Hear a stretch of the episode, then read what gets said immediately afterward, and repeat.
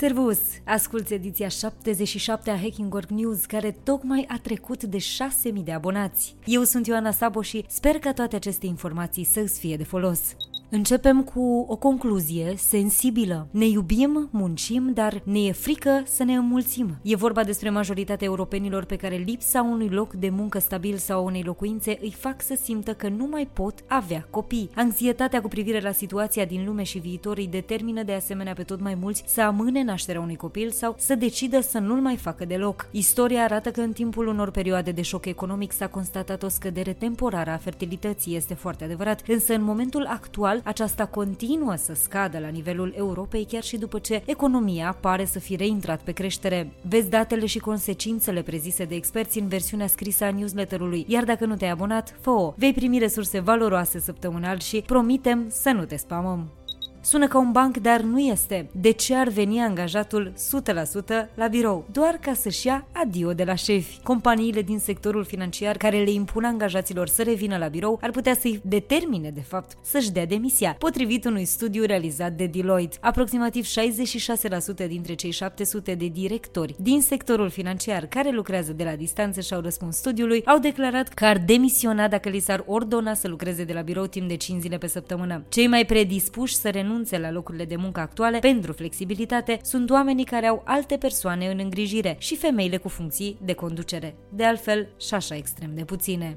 Continuăm cu o întrebare grea. Tu te simți în siguranță la muncă? World Risk Poll este primul sondaj global care vorbește despre hărțuirea și violența la locul de muncă, desfășurat în 121 de țări. Studiul a constatat că un număr îngrijorător de persoane au raportat cel puțin o formă de hărțuire la locul de muncă, iar experiențele variază în funcție de gen, dar și de vârstă. Abuzul sexual este mai frecvent în rândul femeilor, în timp ce peste 33% dintre respondenții sub 20 24 de ani au experimentat cel puțin o dată abuzul psihologic la locul de muncă. Extrem de important este că toate datele din raport se bazează pe incidente raportate și, prin urmare, putem intui că reprezintă doar o subestimare a cazurilor reale de hărțuire. Visual Capitalist a făcut un rezumat grafic care ilustrează gravitatea fenomenului pe care îl găsești în varianta scrisă a newsletterului. Pe Substack avem și un poll valoros acolo. Intră și răspunde. Contribuim și noi puțin la stoparea acestui fenomen înfiorător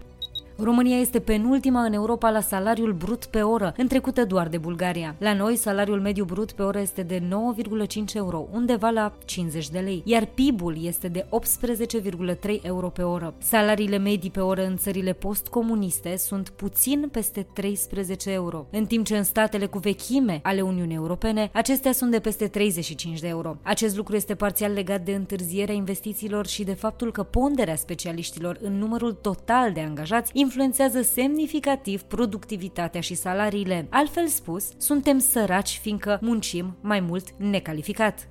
Te simți îngrozit să îți exprimi nemulțumirile la job de teamă să nu fi dat afară? Boala de care suferi are și un nume, reziliența toxică sau cum ne mai place nouă să-i spunem, masochismul profesional. Nicolet Lianza, consilier clinic licențiat LifeStance Health, spune că este un efect întârziat al pandemiei, iar angajații care manifestă tendința de a lăsa deoparte nevoile personale în mod curent pentru a-i mulțumi pe ceilalți sunt cei mai buni candidați pentru a suferi de reziliență toxică politică. Avalanșa de disponibilizări din acest an nu a făcut decât să accentueze această presiune. E ca și cum devine imposibil să iei piciorul de pe accelerație din cauza fricii de a nu fi tu următorul dat afară.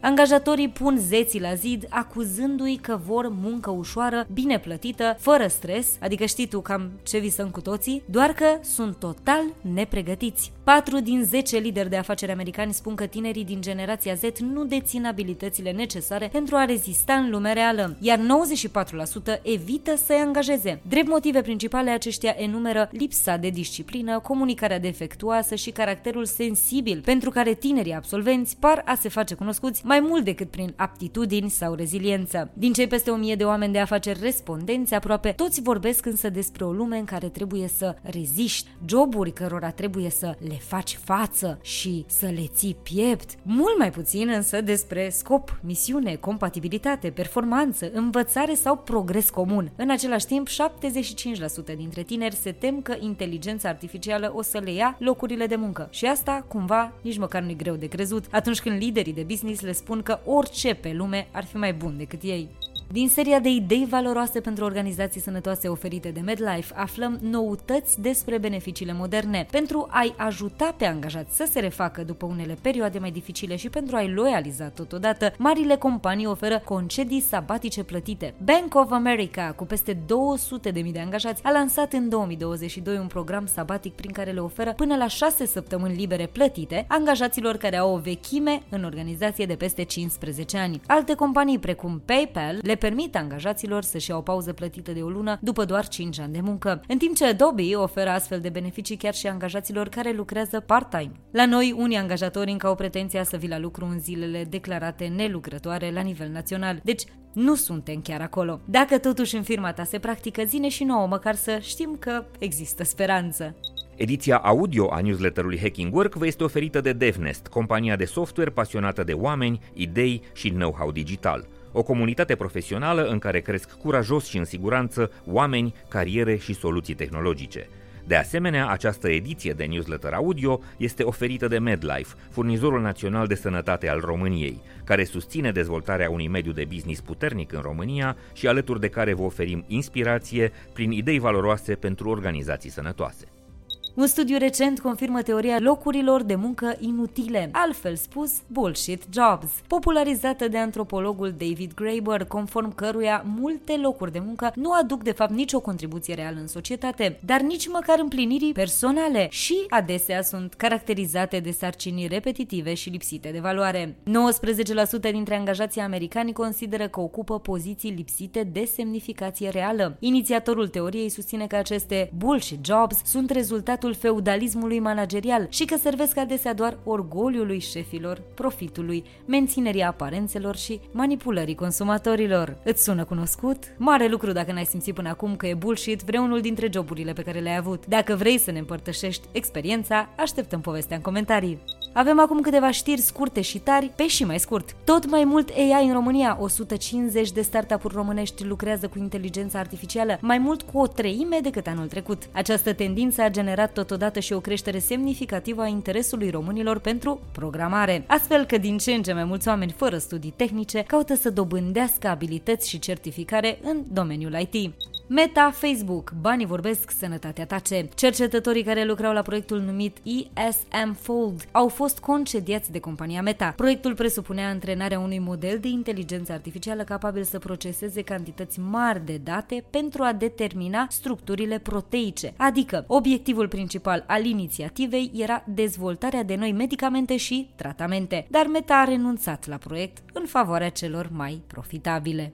Tinerii Gen Z suferă de sindromul vinovăției. Conform unui sondaj realizat de LinkedIn, 35% dintre tinerii din generația Z din Statele Unite se simt vinovați atunci când pleacă în vacanță, spre deosebire de doar 22% dintre cei din generația Baby Boomers, spre exemplu. Aceștia se bucură mai mult de soare și plajă, în timp ce tinerii au anxietăți legate de tascuri și mailurile necitite. Ce să zicem, o fi și asta o formă de FOMO.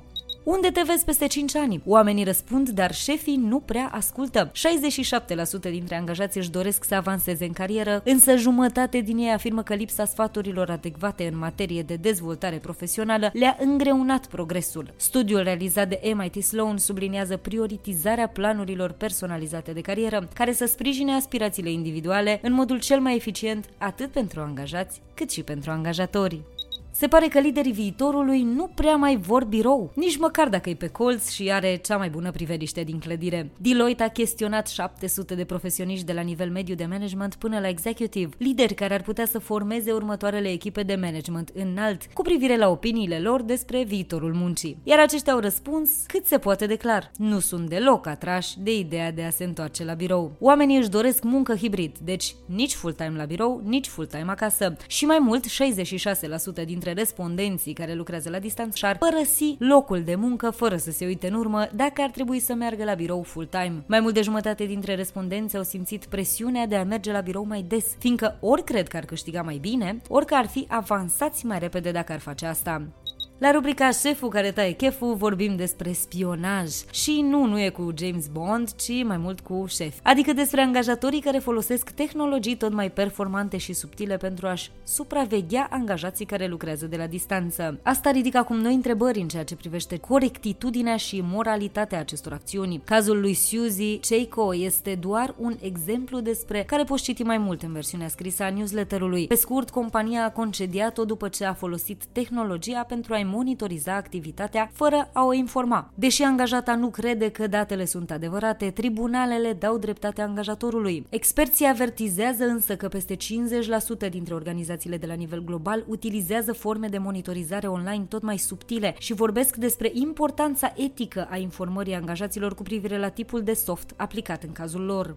Din rubrica Uite ce fain aflăm că antreprenorii au o flexibilitate cognitivă mai mare. Nu neapărat că sunt mai deștepți, dar au conexiuni neuronale mai avantajoase care îi ajută să gândească strategic și să găsească soluții prin explorare și cu mai mult curaj. Faptul că se aruncă cu capul înainte poate să fie mai bine sau nu pentru ei, dar într-o lume a schimbărilor rapide și imprevizibile, organizațiile trebuie să cultive o mentalitate antreprenorială și să promoveze flexibilitatea cognitivă în cadrul echipelor lor. Poate te întreb cum arată noile investiții în educație IT și AI și cum încearcă românii să facă față noilor cerințe din piață. Ei bine, Guvernul României a aprobat adăugarea unor noi specializări în învățământul universitar de licență, printre care se regăsesc acum și securitate cibernetică și inteligență artificială. Hotărârea aduce în nomenclator 32 de specializări noi, atrăgătoare în contextul global actual. Uniunea Europeană impune de altfel noi standarde de performanță în rândul angajaților, propunându-și un cel foarte curajos, să ajungă la 20 de milioane de specialiști în domeniul tehnologiei informațiilor și comunicațiilor până în 2030.